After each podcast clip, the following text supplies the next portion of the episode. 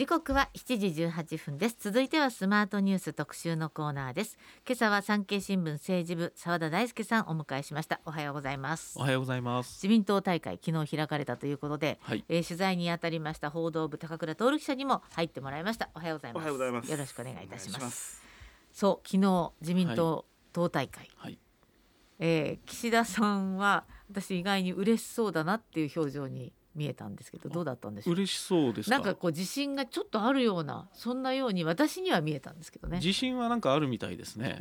やっぱり国政選挙がね、えしばらく打たなくていいので、えもう自分がやるべき政策をやるんだというふうなええ。思いを持ってしまえばやれる立場にあるので、そこは自信があるんだと思います、うん。まあその自信が根拠があるものなのか、ええ。そうではないのかっていうのは本人に聞いてみたいところですよね。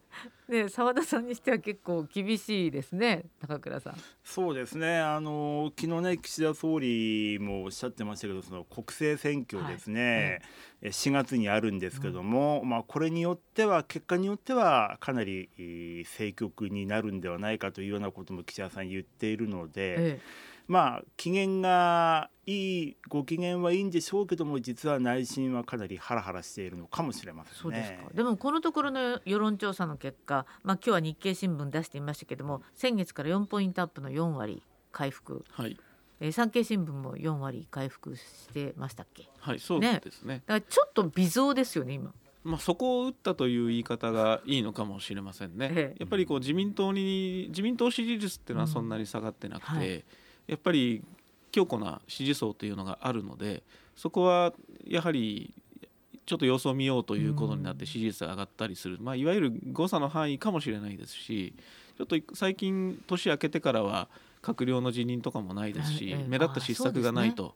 いうところと、国会審議が明日予算が衆議院を通過する見通しなんですけれども、国会審議は与党ペースで進んでいるええ。野党の追及がいまいち効果がないという原因があると思いますね。そうですか。うんそうですね。あのずっとですから1月のね後半からこの通常国会始まっても1か月になりますけども、かなりやっぱり澤田さん見てると与党ペースで進んできましたよね。国会が止まってるシーンがほぼないですね。なかったですでね。まあ、予算の審議の中でも子育てとかですね、まあ、そういう骨太な議論も実際行われていてその部分ではこう野党もですね見せ場だと思ってやっぱり政策を実現させたいという思いは政治家なのであるので、はいい、ろんなあのもっと子育てだったらこういうことしましょうよみたいなうんこともぶつけてるので、はい。まあ、メディアがスキャンダルをそんなに報じてないなくなるということも原因にあると思います。そうですね昨年みたいにその確かにね今澤田さんがおっしゃったように大臣も辞めていないし、まあ、旧統一教会的な問題もまだ今年になってから出ていないので、うんそういう意味ではまあ岸田政権にとってはあそんなに障害がないこの3か月だと思うんですようね。んそうですか。そうか。ねあのーまあじゃあ党大会の雰囲気としてもそんなに悪くない党大会。党大会としてはなんかこじんまりとした感じでした こじんまりとねした感じ。去年よりもええ。若干時間がね短くなってるんですね、ええそれであの自民党の党大会というと毎回そのサプライズゲストがねああ。まあ、はい芸能はい。人とか、まあ、アスリートなんですね、ええええちなみに過去はその、えー谷村新司さんとかねおう。由紀さおりさんとかがこう歌を歌っていたんですが昨日はね澤田さんあのピアニストのはい西村ゆきえさんでしたね。ああそうだったんですか。パフォーマンスがなくて、ええまあ、基本的にはあのプログラムが進んでいく中で生の演奏をしてくださるとうんいうような形だったんですけど、うんもう政治家だったりあの公明党の山口代表の挨拶だったり、はいはい経団連の徳倉会長の挨拶だったり、はいまあ、そういうこう固い挨拶がずっと続いたとはいいうような感じでした。そうなんだ。今日新聞見てるとなんか連合と提携あ連携？するんですか？連合と連携、まあ、連合友好的な労組と連携するというような形を運動方針に書いてます。やっぱり賃金賃上げであったり、えあとまあ選挙を見るとですねやっぱり連合を野党側から引き剥がしたいわけですね。なので、えあの一部報道であったんですけども、連合の吉野会長はいはい。を、あの党大会に招くんじゃないかとはと。い。う話があったんですけれども、結局労組の中でですね、ええまあそこまでいくと与党化がしてしまって良くないんじゃないかとうん。いう空気もあって、まあ、水面下で調整は行われたようなんですが、うんうんうんうん。結局断念に追い込まれたとそうだったんですね。いうことで、まあ、それでもこう麻生麻生さんが連合の吉野会長と食事をしたり、ぱりこう野党側から引き剥がそうという動きはしているのでそこはしばらく続くんだろうなとあの綱引きが続くんだろうなという感じですね。うん。これはやっぱり野党からしてみると非常にええという感じでねやっぱり連嫌な動き合というでしょ？とうん、嫌な動きですよね、うん。あの立憲民主党それから国民民主党の最大の支持母体ですから、やっぱりそこが自民党とね仲良くするということになるとこれはやっぱり野党からしてみると特に立憲からしてみるとこれはちょっと看過できないんじゃないかと。連合からするとですね、まあ、連合ってあの公務員系の労組とはい民間の労組がうんくっついて出来上がってるわけですね。あーえで公務員側の労組っていうのも自民党には決していかないんです。でその人たちは共産党とも仲が悪いんですね。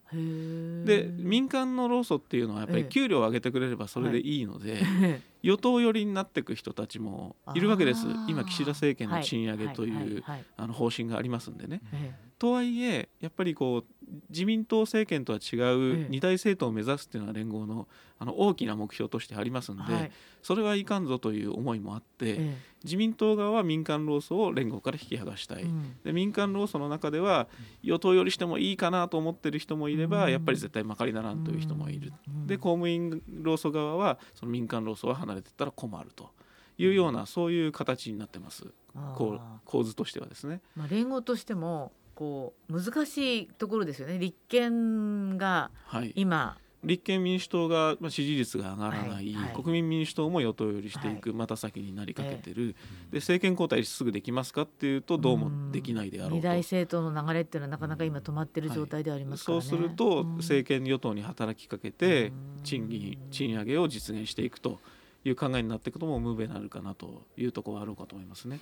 あとは昨日の党大会を取材していて私が感じたのは、ええあの安倍元総理にまあ関するというか安倍元総理が随所にええ出てきていましたね、うん。あの写真とか映像もそうですしそれからあの、えー冒頭で西村さんがピアノをね、えー弾いてた曲がその「花は咲く」という安倍さんが好きだったあの被災地のね大震災のね、はい。それを生で西村さんが演奏してというですね、であの西村さんが昨日弾いていたピアノなんですけども、ええええ。あの福島県のいわき市で津波で弾けなくなったんですがそれをもう一回あの修理して、うんうんそれで東京に持ってきて西村さんがね昨日弾いていたピアノなんですけどね。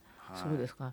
じゃあ随所に安倍元総理へのオマージュみたいなものをこれはありましたね。やっぱりこう思いとしてはやっぱり岸田さんってどうしても保守から懐疑的保守層から懐疑的に見られてしまうんですね。まあ伝統的に経営武装、経済重視っていうあのハト派と言われている宏池会の会長ですし、あの定流には保守層の懸念があるわけです。で安倍さんに対してあの功績を称える、え。まあ雇用や企業収益を拡大したうん。え安全保障法制を成立させて日米同盟強化して安全保障を強化したというようなこと功績を挙げてあのその前進した10年の礎の上に我々は前に進んでいくんだというようなことを言って本当に安倍さんとの後継者的なですね宣言をしてあの意欲を示してましたんでうんそういう思惑はあると思いますね保守層をつなぎ止めるっていう思惑が。岸田さん自身はねあの発言の中にあんまりこう宏池会っぽい発言最近ないですもんね。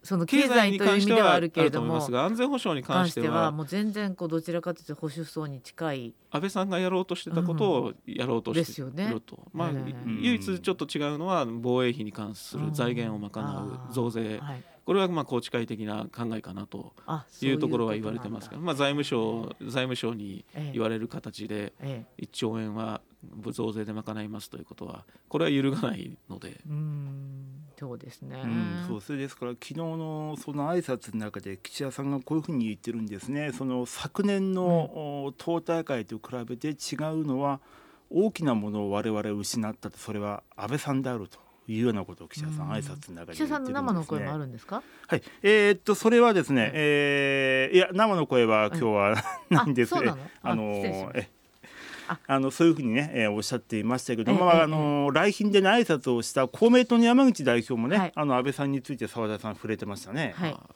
なんか安倍さんが影の主役のような党大会ではあったと思います。ん。そうですか。そうですね。うんそうか。そして週末はウクライナの侵攻1年ということで。そうですね、はい。ちょうどお先週金曜日2月24日で、えーロシアがウクライナに軍事侵攻してから1年ということであの夕方、はい。岸田総理が記者会見を開きました。そちらの声ですね、はい、その音声をお聞きください。時刻は7時43分です。続いてはスマートニュース特集パート2、えー今朝は産経新聞政治部澤田大輔さんをお迎えしています。そして、えーえーラジオ日本報道部の高倉徹記者にも入ってもらってますよろしくお願いいたしおます願いします。はいお願いします。えーまあ岸田政権はい。まあ、先ほども世論調査の結果低空、まあ、そこを打ったっていう話になっていて、まあ、各社本当に23ポイントずつアップしてるところが多いわけですけども、はいこのアップの理由が今日の日経新聞などによりますとマスクの着用とか少子化対策とか、はいそのあたりが、まあ、ちょっと好印象なんですか、まあ好印象というかまあ遅いんですけどね、ええどっちにしても。ええでもやらないよりはあのワイドショーなんかも少子化対策なんかはよく報じたりしてるので,、ですね。うん。なんかやってる感があるんじゃないでしょうか。でマスク外すのも、ええ。結局何が何て言ってるかっていうとええ国民に任せるってはい言ってるので、そうでね。無責任じゃ無責任ですよね、ええもう外しましょうって言って責任取る姿勢を見せればいいのに、ええ。国民に任せて責任はどこにあるのっていうのがありますんでね。えだからその辺はちょっとよく分かりませんえね。うん。で岸田さん昨日ちょっと面白い昨日一昨日面白いこと言ってて、ええ。あの補欠選挙あるじゃないですか、はいはい。5つのあの4月に予定されてい統一る地方選挙プラス衆議院のはい4つの補選、うん衆議院の4つの補選と、あと参議院大分選挙区でええ参議院議員が知事に出るって言ってるのあで、ーはい。そこが3月15日までにええ。議員辞職すれば、はい、そこの大分選参議院大分選挙区も同じ日に選挙にあじゃあ5なるんですつの、5つの補選があると考えていただければいいと思うんですけど、えこれについて土曜日のええ。全国政調会長会議っていうこう一番最初に行われた会議があるんでえすけど、えええそこで政局に大きな影響を与える可能性があるって言ったんですね。いや結局負けたら、い。負けたら大変だってことを自分で言ってるんですよ政局という言葉で。これ自分で言うの珍しくないですか？珍しいんですよ、ええ。だからあれすごいなこの人自分で自分で落とし穴掘ったぞという話題になったんですすごく。で一緒に聞いてた党幹部の人も「お言ったよ」っていうふうに思ったらしいんです。あじゃあそれはもうサプライズな発言だった、サプライズ発言だったんですけど、ええその後2時間後ぐらいに行われた全国幹事長会議では、政治の行方に影響を与えるってあのちょっと軽くトーンダウントーンダウンしてて。誰かに言われたんでしょうね。おそらくちょっとあれってええなったんでしょうね。ええええでその翌日の党大会では国政にも影響を与えるって言っててええ。それ国政選挙なんだから影響を与えるでしょみたいな感じになっててどんどんどんどんこうし発言が慎重になってってんですね。ええ。でいやこう、まあ、そういうふうなこうちょっとん？と思わせるところがあったんで。えこれは自信の表れなのか、ええ。あの何も考えずに言ってしまったのかこの政局に影響を与える発言はちょっとどっちだと思うんですか？いやまあ多分あの政治っていうのを間違えて、まあ、岸田さん政局好きなんですよ、ええ。だから好きなんですああ見えて。あのおとなしそうな顔して政局好きなんです、えええだからあの前回出演させていただいた時も「なんで派閥辞めないんですか?」ええって言って後目争いが起きて、うんご自分の権力があの弱くなるのが嫌だからですと。いう趣旨のことを申し上げたんですけど、政局好きなんですよだから政局って言っちゃって、うんで後でこうちょっと違う発言にトーンダウンさせたということだと思います。そうですか。はいあとはねあの岸田さんというのはすごくあの自分の政局観にね政局観に自信を持っている方らしいんですよ。俺は政局が読めるとへえそいううふうんになですか。考えていると。わざわざ言わなくてもいいのになというのがうんみんなの受け止めでした。政治家本人から政局はいしかもね、とあの総理大臣からはい、出てくる言葉としては珍しいですね。珍しいです総理大臣が政局って言ったらうんそれってもうそれって解散じゃないの？とかっていうこともあるわけですよ。永田町ね。そうですね。永田町では、うん。そういうでも負けて政局になって解散ってそれもおかしいなおかしな話ですよねっていう。あ普通政局って言葉っていわゆるこのーメディアが書く感じですよ。総理秘書官の話でも話題になりますけど、ええ。奥で言う話ですよね。要は閣僚経験者はええ負けたら政局になるぞっていうようなことをこう新聞がおどろおどろしく書くときに使うんですけど、これ超素人の質問ですけど負けたら政局になるよっていうことはイコールこの政権政権っていうか、えー内閣が変わる可能性があるとかそういう話なんでしょ？まあ、あるいは、えまあ、中長期的に見たらその通りなんですけど、まあ、岸田総理が選挙の顔としてあのふさわしいのかどうかっていうふうなうんうん話が出てくるぞっていう意味ですよね。で、うん。この選国民の支持があのそんなに高くない総理の下で行われる政策っていいんですかっていう意味であの党内だったり野党が騒ぎ立てて政局になるということもあると思います。だからその政局ということのやっぱり自信のなのかな、ですなのでこう選挙区を見てみるとですね、ええええ。結構複雑なんですね今回。複雑っていうか今回これちょっと話題性に富んでるんですよね。話題性に富んでます、え出てくるキャラが立ってるので話題性に富んでて、はい、ま例えば。ず千葉千葉5区だったら、千葉5区これはあの自民党の園浦さんという方が、この間のお金の問題でおやめた金の問。題で議員職したはい方の後の,、あの補欠選挙なんですけど、これ与党が厳しいのかなと思うじゃないですか、えでも選挙区見てみるとですね、はこう野党が乱立してるんです、ええええ。立憲民主党日本維新の会、はい。国民民主党共産党手を挙げていてこれ自民党が不祥事なのに野党が乱立してるとこれええ何が起きるかっていうと、自民党の漁夫の利が起きやすい状況なんです、で野党統一候補にならなかったってことなんですね。今のところですね、予備選とかやろうじゃないかっていう声もあるんですけど、うんなかなかそうまとまりそうもないと、はいはい。で次に和歌山1区ですね、はい。これが先ほどおっしゃった。はい。実は実はここがね一番面白いです。あのそうなんです勝敗という意味で実は一番面これ白くて。参議院って、衆議院です。衆議院和歌山1区、はい。ここ一番面白くて、えまずあの登場人物が、ええ。あの県連会長が二階俊博はい。元幹事長、えはい。で参議院の世耕弘成参議、はいはい。あの幹事長もいて、ええ。候補者擁立にあたって二階二階さんは、ええ。あの鶴穂さんっていう、はいはい。参議院の二階派のはい。人を立てようと、はい。二階さんは二階さん側が立てようとしていて、ええ。で世耕さん側は、はい。結局決まったあの門博文さんという元衆議院議員で、はい。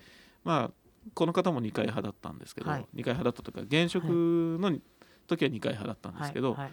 まあ、そこであの主導権争いみたいなことがあって結局門さんという方に決まったと。はあ、はあはあ、あじゃあ聖光さんが勝っちゃったみたいななんかでこれで何が起きるかっていうと、これ門さんって、あの衆議院選挙小選挙区で負け続けてるんですね。あそうなんですか。今知事になってる岸本周平さんっていう方に負け続けていて、ええ。そんなに強くないっていう下馬評なんです。はいそうすると何が起きるかっていうと、え日本維新の会が養子候補者立てようと。えでえ門さんあ関西だからね。ははい。い。門さんってあの週刊誌に女性問題書かれたこともあるんで、ええ女性立てようっていう案もあるわけですね。はい。はい。でそこまで頭に置いといていただいて、うん。でちょっと戻っちゃうんですけど、あの統一地方選挙の前半戦、はい。4月の上旬に投開票があるんですけど、はい。9日かな。えでそこで奈良県知事選っていうのがあって自民党が割れてるんですね。はい。保守が割れてるんです、高市早苗さんっていうあの経済安全保障担当大臣が新人を立てようとしていてで県連として決めて自民党に推薦が欲しいって言ってるんですけどえ現職も立ち回すって言ってるんですね。あでそこで割れてるんです、ええ。でそこに維新の新人が立つんであすね、えで今の世論調査だと維新が調子が良くて、ええ。ここで維新が勝つようだと大阪以外のの県の首長を取るわけです。えはい。奈良が取られ奈良負けて、ええ。和歌山負けてええってなると、これ自民党にとっては結構いかなりの痛手ですよね、はいはい。っていう見どころになってます、はあ。ホップステップジャンプで取られると大変っていうことです、で千葉和歌山も面白いと。はい。あとは山口まあ山口は,、はい。あの要は2区が岸信夫さん元大、はい。元防衛大臣はい。の長男、はい。ご長男が、はい。で4区これは安倍さんが亡くなったはい。ことに伴う補欠選挙なんですけども、安倍さんの後継として下関市議がですね、はい。えー出馬すると。はい。で安倍さんの奥さんの昭恵さんもこの方に一生懸命応援しているとはい。い。うことで、ここはあの勝敗としては、まあ、まあなかなか野党が勝つのは難しいところで。もここが問題なのははい、ここはそのうちはい。10増10減で、おっしゃる通りです。10増10減で4つ選挙区があるところがええ3つに減るんですね。はい。だから選挙後が後の方が誰がその選挙区に立つのかということで揉めかねないところなので、ええ、そこは林さんのとこでしょ？はい、林芳正さんが今、えー、3区かな、はい。でそこ、えーそれをそのままあの3つに減ったところで下関に移ってということでうん。そこがまた選挙後が見どころになってくるのでええ。それも見どころがあるところですね。で大分は今ええ。野党の議席なのではい。昨日総理がおっしゃっていたのは自民党の議席を守りましょうとはい。いうことを言っていたのでえ要はい大分でいっぱいしてもまあ自民党の議席を落としたわけではないので、えまあ、そこはっていう思いが根底にはあると思いますね。はあ4つは全部は衆議院の4つは取りましょうと。あはい。大分山口和歌山千葉もう一つのとこですか？あ山口2つで4つあですね。山口あ。そうか山口ね和歌山和歌山1区もまあ野党の議席なんで、ええ。そこも奪還するのかっていうところがあるんで絶対取らなきゃいけないのがわ自民党的には、はい。千葉と千葉やあと山口の山2つです、ね。口の。2つね。ではい。和歌山も基本的には保守王国って言われてるんでええ。取りたいところ。なんですが、ええ。総理は自民党の議席を守るというふうにラインは低く設定しているので そこはどうなんだろうなと。そんな自信ないの。あ政局と言いながらラインは低く設定してるんで、ーえ。え守りに入ったなというのが印象ですね。そうですか。そうですね。あの昨日党大会終わった後に、まあプラス上がりで石破茂元幹事長はですね、はいええこの4つの補選について、はい。すべて勝って当たり前というような発言をしているわけなんですね。ええええまあ石破さんはねチクチクとこう岸田さんをまあ批判しているわけなんですけども、うん。まあ、あと石破さん昨日私も聞いてて思ったのがあの異次元の少子化、まあ、あうん。の次元がはいはい異なるとはいはい最近は岸田さん言ってますけども、この少子化問題について石破さんこういうふうに言ってるんですね。ええ。あの少子化問題は前から言われていることで、まあ、岸田政権になってすぐに効果が出るものではないんじゃないかという、うん。まあえー石破さんらしいですね、うんことを話していましたけどね、でもこれあの経済対策について国民にも関心があることなんですよね。関心あると思います。うんで岸田政権の間に効果が出ないっていうふうにおっしゃるんですが、ええおそらくこれ短期的には効果が出ないんで長期政権狙ってんじゃないかという見方も含まれてると思いますね。そういうことですか。はい、で長期政権するためにはあの来年までのどっかで衆議院解散を打たなきゃいけないので、ええうんまあ、この少子化対策6月に骨太の方針というのでまとめるので、うんサミットが終わって骨太まとめてさあ常在戦場ですっていう空気になってくると思います。やっぱりサミット後なんですね。サミット後があり得ると思いますね。まあ、うん実は来年の秋に自民党の総裁選があるのでそんなに時間はもうないんですよね、うん解散総選挙やるにしてもですそうかね。。うん。でもなんだかどうもサミットのことしか今頭にないんじゃないかっていう気もしないでもないですけどね。サミット、まあ、サミット見せ場ですからね広島でやりますし、えでそこで、ね、あの世界の世界の新たな秩序を主導するというようなことも言ってますんでえかなり気合が入ってますよね。でその前にウクライナに行ってええ。やっぱり状況を見てえ。で議長として存在感を示したいとでそこで支持率があったらさあどうなりますかってことだと思います。うんああただねウクライナの侵攻っていうのはまあ1年経って本当に深刻な状況で、まあ、たくさんの子どもが連れ去られたとかいろんなまあ問題まあもともとの戦争もありますけれどもいろんな問題がある中でなんだか政治のためにう総理大臣がウクライナに行くっていうのは私はあんまり綺麗じゃない気がして嫌なんですけどね。なるほどですね。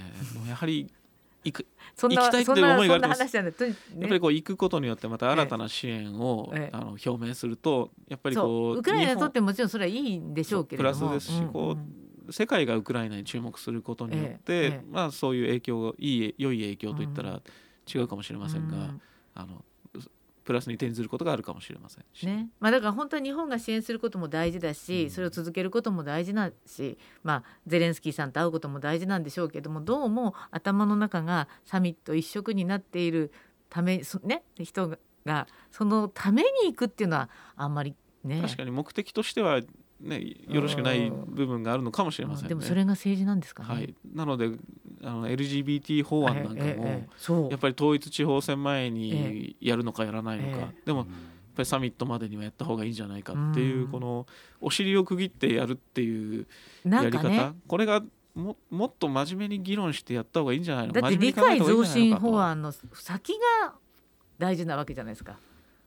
そうでもないの。選択的夫婦別姓とか同性婚とかそっちまで行ってほしいなって思いは私はあるんですけどそこまでは全然いかないんですよね。政権与党内にはそこまで行かせるっていう感じはないですね。すよね。やっぱりこう理解増進法を作ることによって、うんまず理解を広げるあの差別がなくなる方向になっていくようにするっっていうところまでで止めたいなというのがあると思います。やはりこの同性婚とか選択的夫婦別姓などは自民党内でも議論が割れてしまうんで、うんそこで揉めてる姿を見せることが政治的にどうなのかっていう判断もあります。それを切り捨てて走るほど強くないんでしょうね。そうですねで特にやっぱりこの同性婚というのはかなりやっぱり、あの自民党の中には慎重な声が多いんですよね私取材していてうも。んそうですか。はい選択選択的夫婦別姓もまたしかりですね。こっちの方がまだ、こっちの方がまだ同性婚に比べれば私はハードルは低いのかなとは思うんですけどもね。それでもこう選択的っていうのがあれアレルギーがあってなんか通称使用すればいいんじゃないのっていう人も声が大きいのでええそこはなかなか進むのは難しいかなと思いますね。そうですか。そこを岸田さんがどね打ち破ったらね取ればまた支持率もっと上がると思うんですけどね。ねえそうですよね。でも議論が尽くされてないって言ってんですもんね。議論はずっと慎重議論しろっていう声がずっとあります、はいずっとあると思います。はい。そして国会は与党ペースということで、また来月もあのお話を伺いたいと思います。今日は産経新聞政治部澤田大輔さんでした。